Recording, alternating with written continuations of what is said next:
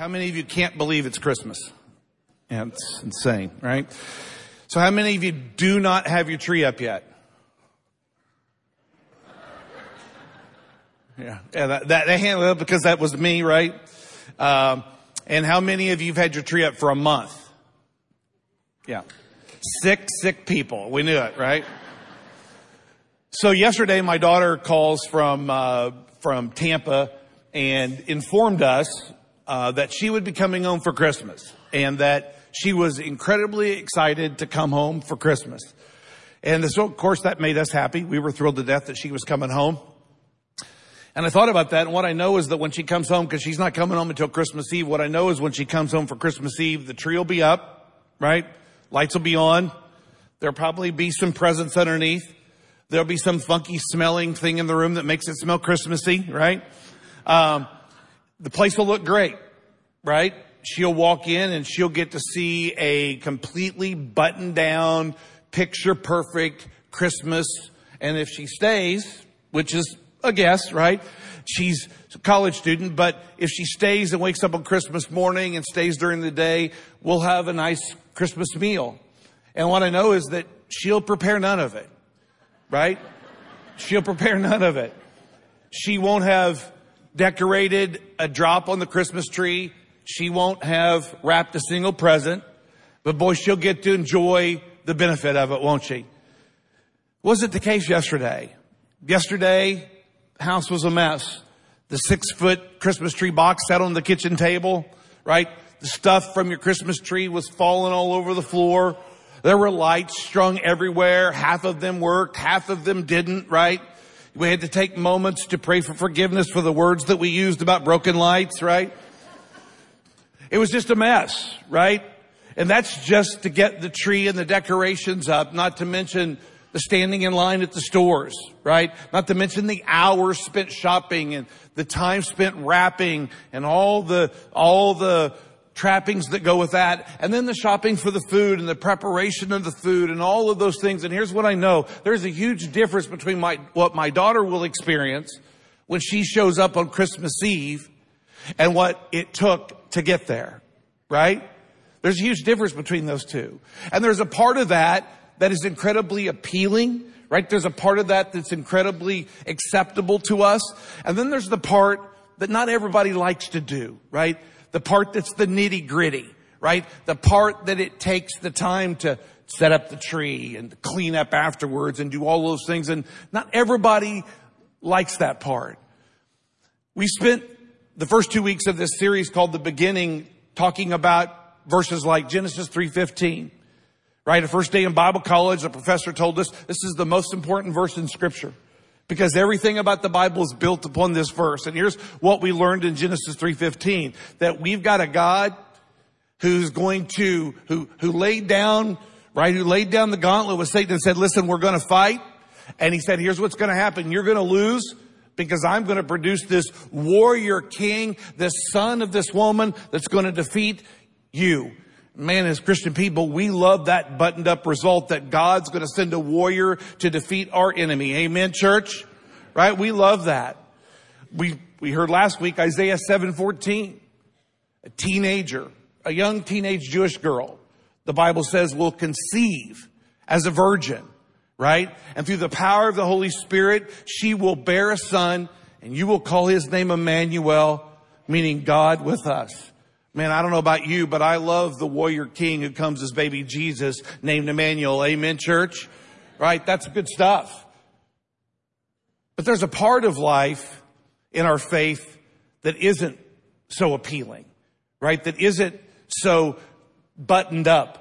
Like God's going to send a warrior to defeat our enemy and he's going to send a virgin to conceive a child and we'll call his name Emmanuel. There's a part of faith that requires a little bit of nitty, gritty from us. Joe used the phrase the first two weeks of the series, when man's at his worst, God's at his best. And we love that. Amen, church? How many of you love it when God's at his best, when man's at his worst, right? Man, we love a God that'll part a Red Sea for us. Amen. Right? We love a God that'll shut the mouth of a lion. Amen, church. And we love a God that'll raise a man from the dead. Amen, church. Man, we love that powerful God, the God that's buttoned up that'll do those things for us. But what if, what if for God to be at his best, you have to be at yours? What if God's best depended upon you? What if it depended on you or I needing to be at our best for God to get his best done? And that's what we're going to look at this morning. We're going to find in Matthew chapter 2 a completely different look at prophecy in the beginning. So I'm going to ask you to stand. We're just going to read three verses of Matthew chapter 2, starting at verse 13.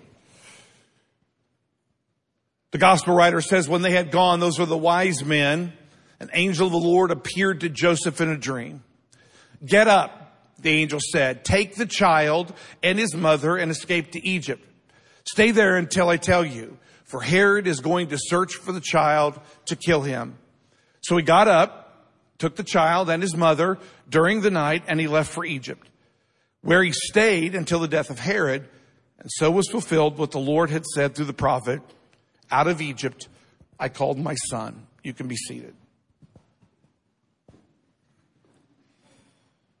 There are parts of faith, right? There are parts of faith that are more buttoned up and more presentable and more acceptable and more appealing to us. Amen, church? Right? And there's parts, right? There's parts of our faith that just require a little bit more to get it done. And so the question I want to ask you and the question I want you to ask yourself this morning is this, right? What if God's best requires you or I to be at our best? In Matthew's story, right? In Matthew's story, we learn about a man named Joseph, right? You're all familiar with Joseph, the husband of Mary, right? We're going to learn some lessons for him about the nitty gritty side of our faith. And here's the first one the nitty gritty of faith. Here's what it says in Matthew 2, right? We just read it. When they, the wise men had gone, an angel comes and appears to Joseph in a dream, right?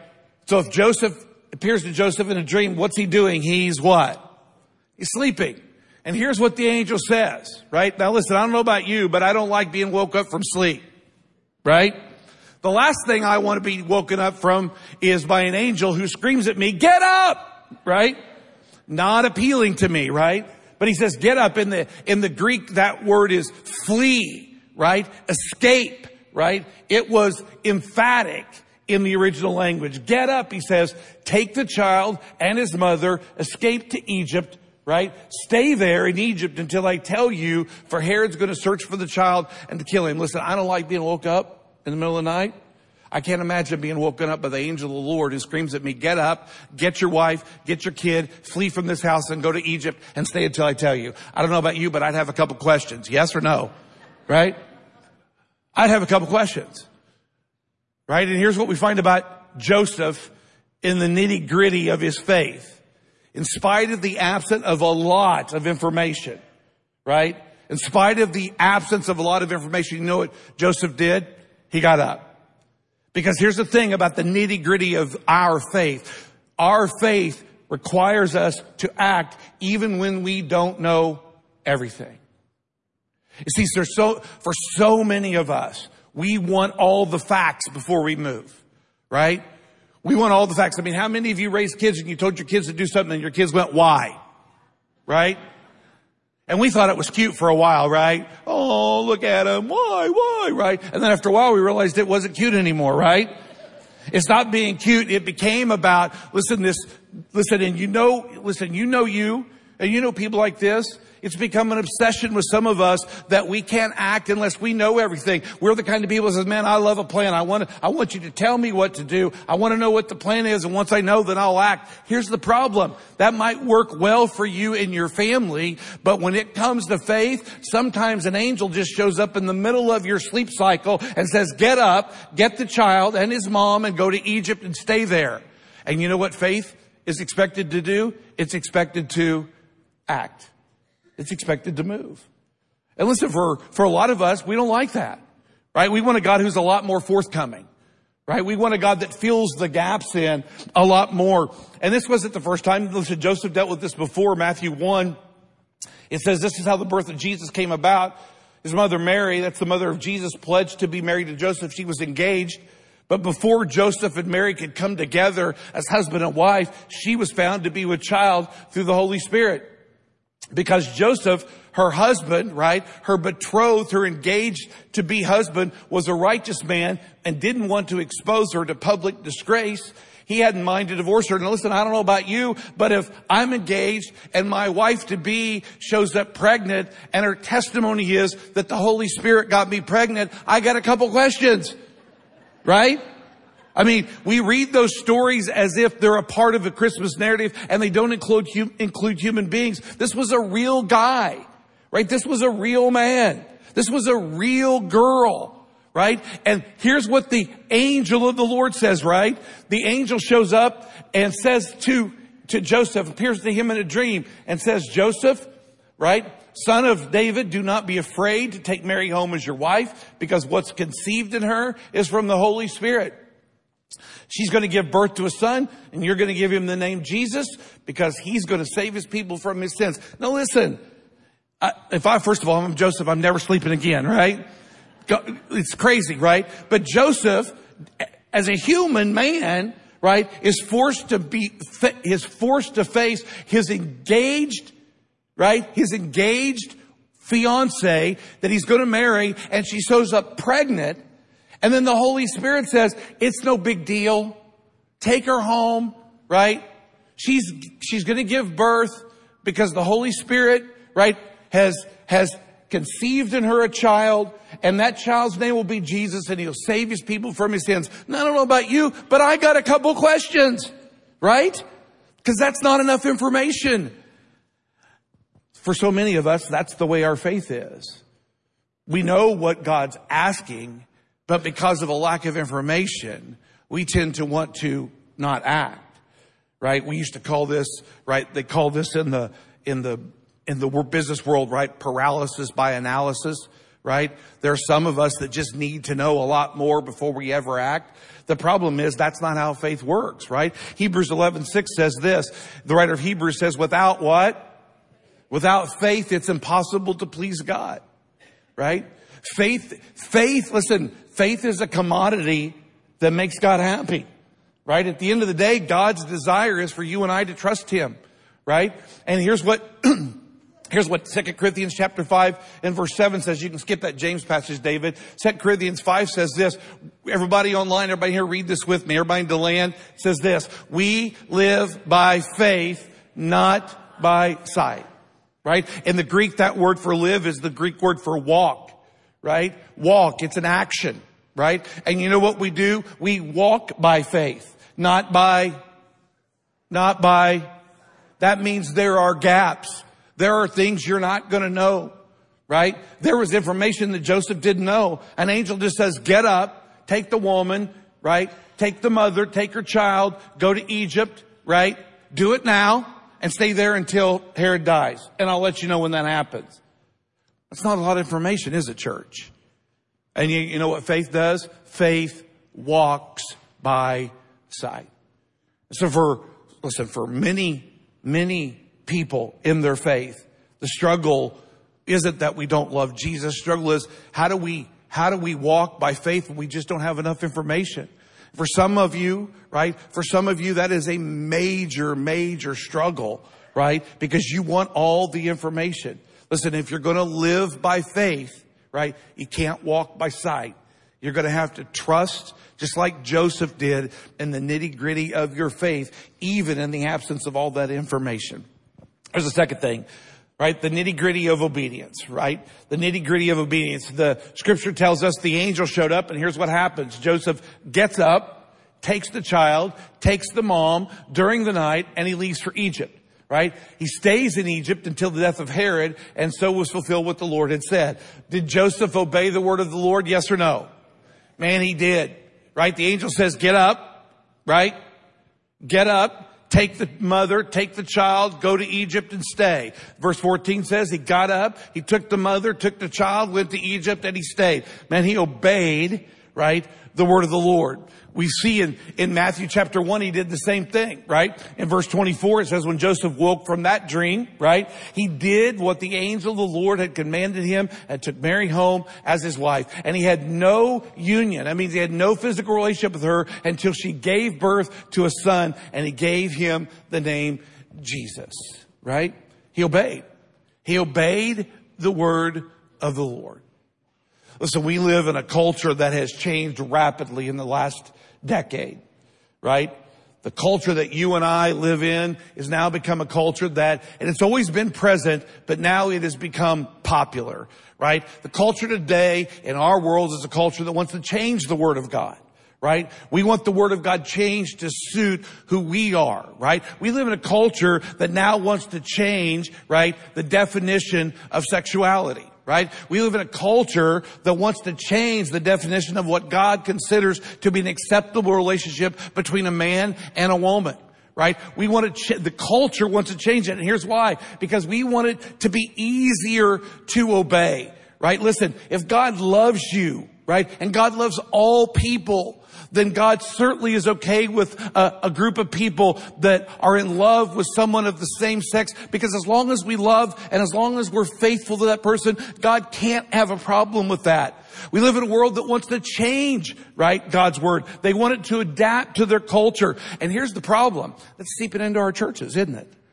Our churches are becoming places that are no longer concerned with God's Word. We're concerned with building God's Word to where it fits people and it fits our way that we want to live. Listen, God wants us to be happy. Right? God wants us to be happy. He can't be unhappy if we're happy, right? And so yes, I'm living with this person and we're sleeping together and we're not married, but we love God and we love our church and that should be okay. We're wanting to change the Word of God. We change the Word of God when it comes to the, to the, the power of life and the value of life. We live in a culture that has devalued life to the point that at some level it has become not just acceptable, but defendable to take the life of a child, of a baby in the uterus, right? We live in a culture that wants to change the word, but we live in, in a church culture that's doing the same thing.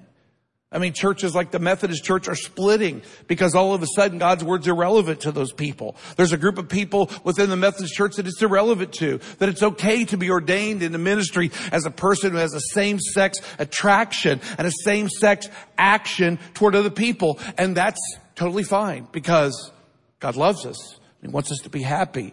And honestly, it's just easier to obey that kind of God. And we live in a world where you gotta be affirmed. You gotta be valued. Anybody ever hear this, ever hear the phrase or utter the phrase? Listen, I just want to be heard. Anybody? Right? We live in a world where everybody's voice wants to be heard. Right? I just want to be heard. Listen, as long as, as somebody will hear me, it'll be fine. Let me explain something to you. Do you know what happened to Joseph? He was asleep.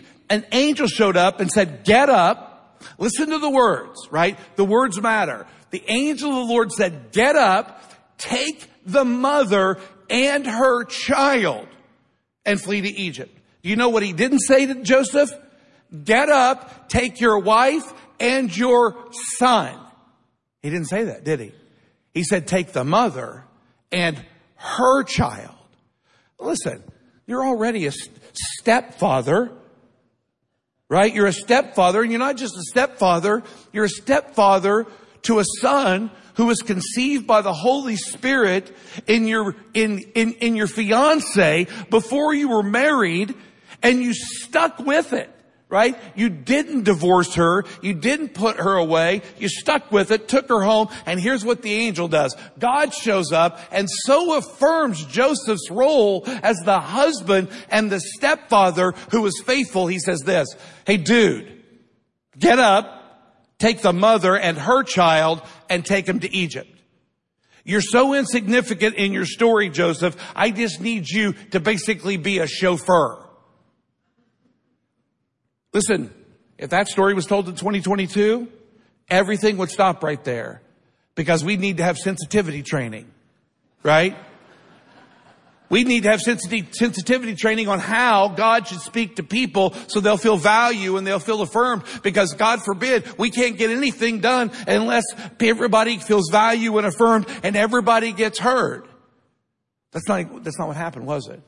God showed up in the middle of the night and gave Joseph a directive. And you know what Joseph did? In the nitty gritty of his obedience, he obeyed the word of God. So what about you? What about us? Because at the end of the day, what matters to God is whether we put our faith into action.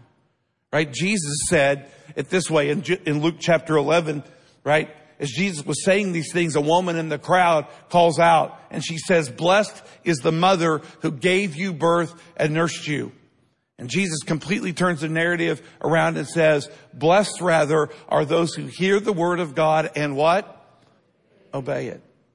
You see, my daughter's going to go home to a buttoned up Christmas. It's going to look awesome. And she is going to be thrilled and she is going to enjoy it. And yet she did nothing, nothing to prepare it or to receive it. We've got a God who does the impossible. We've got a God who creates everything in six days from nothing. A God who parts the Red Sea. A God who shuts the mouths of lions. The God who gives sight to blind and and he gives hearing to deaf and raises dead people to life. We've got a God that buttons up our faith to where it is fun and it is appealing to trust that God. But sometimes, a lot of times, God's desire is for you and I in the nitty gritty of obedience to just do exactly what he says. Right? We learned about a man in the Old Testament named King Saul. Real tall dude, right? Israel wanted a king. They picked the tallest guy because tall people rock, right? Picked the tall guy, made him king, right? And all was good. Here's what happened. Samuel shows up to God in 1 Samuel 15 and says this. Samuel says to Saul, I'm the one the Lord sent to anoint you king over the people Israel. He says, so listen now to the message from the Lord. This is what the Lord Almighty says to you, Saul. I'm going to punish the Amalekites for what they did to Israel when they waylaid them as they came up from Egypt. Go attack them and everybody read this word, right? Totally destroy everything that belongs to them. It says, do not, right, spare them, put to death men, women, children, and infants, cattle and sheep, camels and donkeys. He says, this is what I want you to do. Right? It's pretty clear what the expectation is. Right? And then Saul attacks and look what happens. Saul attacks him, right? From Havilah Shur to the east of Egypt. He goes on and says this. He takes Agag, king of the Amalekites, what? Alive, and all his people he totally destroyed with the sword. Says he also, but Saul and the army spared Agag and the best of the sheep and the cattle fat calves and lambs. Everything that was good they spared. They were unwilling to destroy these completely. And everything that was despised and weak, they totally destroyed. So God gives a direction. Does Saul follow it? Yes or no? No. So Samuel shows up and they go through a, a debrief on what took place. Samuel reaches Saul. And of course Saul, ever being the salesman, right? Which is what you do when you've done something wrong. The Lord, he says to Samuel, the Lord bless you, Samuel. I have carried out the Lord's instructions. Did he? Oh. Goes on to say this. Samuel says, um, what then is this bleating of sheep I hear in my ears? And what's the lowing of cattle that I hear? Right? Saul answers, the soldiers brought them from the Amalekites and they spared the best of the sheep and the cattle. They did it to sacrifice to the Lord your God, but we totally destroyed the rest. Stop, Samuel says, right, to Saul. And let me tell you what the Lord said to me last night. And Saul says, tell me. He goes on to say this, Samuel said, although you were once small in your own eyes, Samuel says to Saul, you didn't become the head of the tribes of Israel. The Lord anointed you king over Israel. He goes on to say he sent you on a mission and here's what he said, go and completely destroy those wicked people. The Amalekites, make war on them until you have wiped them out. Why did you not obey the Lord? Why did you pounce on the plunder and do evil in the eyes of the Lord? But listen to Saul. Saul says, I did obey the Lord. I went on the mission the Lord assigned to me. And he said, I did completely destroy the Amalekites. I simply brought back their king. He says, the soldiers, they're the ones that took the, the sheep and the cattle, the plunder, and the best of what was devoted to God, right? And they did it because they were going to sacrifice to the Lord your God, Samuel, at Gilgal. And here's what Samuel says. Does the Lord delight in burnt offerings and sacrifices as much as in obeying the word or the voice of the Lord? Everybody in the land, everybody online, everybody here, let's read this together. To obey is, and to heed is better than the fat of rams. You see, listen, there are parts of our faith that are incredibly appealing. There are parts of our faith that we can get behind because it's just like that buttoned up Christmas that we're going to be excited about. But there are parts of it that are just nitty gritty. They're just really hard. And honestly, sometimes for God to be at his best, we have to be at our best. And for Joseph, it meant getting up in the middle of the night. It meant not being affirmed. It meant not being valued. It meant God simply giving him direction to take the mother and her child and go to Egypt and just stay there until I'm done with you. I don't know about you, but I might have some problems with that. To obey is better than sacrifice, right? Because partial, listen, partial obedience is simply disobedience. Partial obedience is just disobedience. Saul said, I did it. I did it. I destroyed them all. I just kept Agag alive. He didn't. What about you? What's the Lord directing you to be obedient about? Right? What is it that God's asking you to do? Listen, God says this, right? God says, forgive and it will be, right? Forgive others as you've been forgiven, right? Bible says if somebody slaps you on the right cheek, turn the left.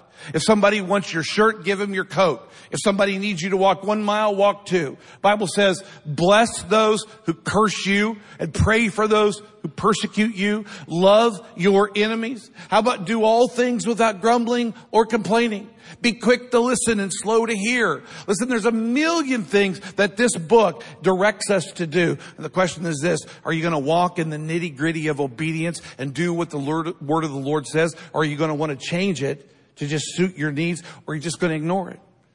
You see, for many people in this season of life, right, in this season of the calendar, we come to church to celebrate the birth of Jesus. And I'm, listen, we're grateful. We're spending a lot of time preparing for you to come, to invite your neighbors and your friends and your coworkers to come. But you know what would be better? Is if you came the following Sunday and the following Sunday and you continued to walk in obedience to the Lord your God and followed his voice. That's what matters because listen, to obey is better than sacrifice. Amen, church? And listen, it's not, listen, there's nothing about that that's appealing and buttoned up. It's just nitty gritty. And here's the last one. The nitty gritty of God's word, right? The nitty gritty of God's word. Listen to Matthew 2.15.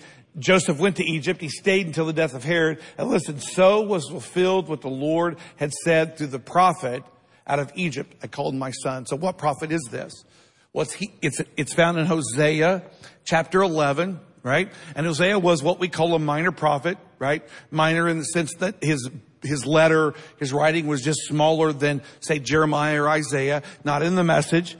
But listen to what God's word asked of Hosea. This was the prophet. This was the guy who proclaimed to God's people God's message. And here's what God asked Hosea, the prophet, to do. When the Lord began to speak through Hosea, here's what the Lord said to Hosea. Take to yourself an adulterous wife and children of unfaithfulness. He says, because the land's guilty of the vilest adultery in departing from the Lord. So Hosea marries Gomer, the daughter of Diblaim, and she conceived and bore him a son. She goes on to conceive and bear him two more children. But here's what God asked Hosea to do. I'm gonna, I'm gonna need you, right, to prophesy to my people, but in order for your message to be believable, I need you, Hosea, to marry a woman, right? An adulterous woman who will produce children of unfaithfulness. I don't know about you, but I got a couple questions, right? I got a couple questions. That seems pretty complicated. All God asked me to do was leave Illinois and come to Florida, and I had a lot of questions. He asked Hosea to basically marry a prostitute. I got a couple questions. And then in chapter three, In chapter three of Hosea, right in verse one, right, the story continues because what we find in Hosea chapter three is, is that Hosea married Gomer, right? He married Gomer and in chapter three verse one we find out from, from the story that not only did he marry the woman, right? She went out and she actually participated as Hosea's wife in being a prostitute. And God says to Hosea, listen, I'm going to need you to go buy her back. I'm going to need you to go to the slave auction and I'm going to need you to pay a slave's wage and I'm going to need you to buy your wife back and I'm going to need you to bring her home and I'm going to need you to keep her until the two of you die. I don't know about you, but I got a couple questions, right? I got a couple questions because that's an awful lot to ask, is it not church? Man, that's a tough thing, right? You got to go buy her back Right? And not only did he tell him to buy her back, I mean, he had to go to the auction, the slave auction and buy her back, right, from the person that she basically was beholden to. And then he tells Hosea, and I don't want you to have any union with her, right? I don't want you to have any union with her, no sexual intimacy when you get your wife home.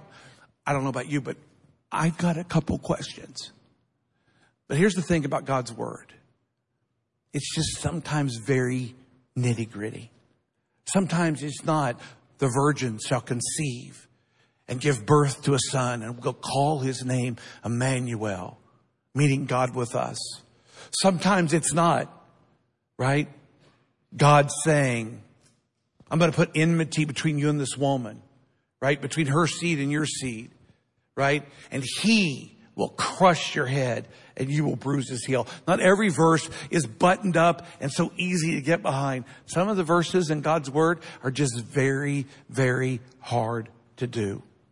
But here's the thing. That prophecy that Hosea, that Hosea gave was 700 years before Jesus ever showed up. And you heard Joe last week talk about the number of prophecies. Listen, non-Christians have tried to shoot holes in the fulfilling of all of these prophecies and they can't do it. But for our purposes today, let's just say this. How many of these predictions or prophecies that God gave do you think he needed to get right to maintain his status of God? All of them? Yes or no? Listen, if you're going to throw out there, I'm God, and then you start making predictions, how many of them do you need to get right? You probably got to get all of them right. Right? 700 years before Jesus was ever born, Hosea, a man who was accustomed to the nitty grittiness of God's word, had made the prophecy prediction that out of Egypt I will call my son. And you know how it happened? Because when God is at his best, sometimes man has to be at his. Do you realize that the fulfillment of Hosea chapter 11 landed squarely on the shoulders of Joseph, the husband of Mary, the stepdad of Jesus? And here's how he did it. He acted in faith even when he didn't have all the information. And he acted in obedience even when he wasn't affirmed or valued. And ultimately did it because he trusted that God's word, no matter how hard it is, can be trusted. I want to go to that last verse in John 5, David, and I just want to wrap it up this way. Jesus says this. He says, I've got a testimony weightier than that of John. For the very work that the Father has given me to finish, Jesus says, and which I'm doing, that work testifies that the Father has sent me. He says, the Father who sent me has himself testified about me or concerning me. He goes on, you've never heard his voice. That's God's voice. You've never heard it and you never have seen his form nor does his word dwell in you, Jesus said to the Jews, for you don't believe the one he sent. Listen to this. You diligently study the scriptures. You study this book because you think that by them you can possess eternal life. Listen to this. He says, these are the scriptures that testify about me. Yet you refuse to come to me to have that eternal life. Listen, at the end of the day, whether it's the nitty grittiness of your faith with the absence of information, the nitty grittiness of obedience, even when it doesn't value me or affirm me, or just the nitty grittiness of God's word because it's incredibly difficult or not. Everything about this book and every word written in it none of it will give you eternal life. None of it will give you what you need because it all points to one thing. It all points to Jesus. Because that's what the season's all about. It's all about Jesus. It's all about getting people into a, a, relationship with God's Son. Right? So if you're online and you're searching the scriptures to find eternal life, to find something you're missing, that's why we have the button there, I've decided. Because we want you to push it. Someone will be in contact with you to follow up. If you're in DeLand, Ryan is there. He'll be more than glad to walk with you in that search as well. And here in Ormond, listen, full disclosure, we want you to know Jesus. That's why we're, that's why we're here. It's why we do this. Because everything about this book, it's why we preach it. Not because the stories are cool, not because it gives us something to do, but because we know what's in it are words that point to Jesus. And so if you're here this morning and you don't know Jesus, right, today's the day. Whatever questions you have, whatever you're searching for, we want to walk with you through that. So if you're here this morning and that's the decision you want to make, we'll have people up here to the right of the stage that will do that. They'll answer those questions for you. Listen, I love Hosea chapter 11 and here's why. Because sometimes for God to be at his best, man, mankind has to be at their best. And we talk so much about getting out of God's way and letting God do his thing sometimes for God to get his thing done, he's got to do it through you and me. And sometimes that means we gotta, we gotta fill gaps of faith. We gotta be obedient even when it doesn't feel or sound good. And we gotta do it because God's word can be trusted no matter how difficult it is. Let's pray, church.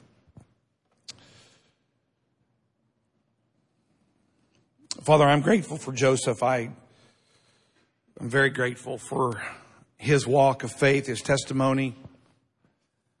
I'm grateful that he was faithful and obedient.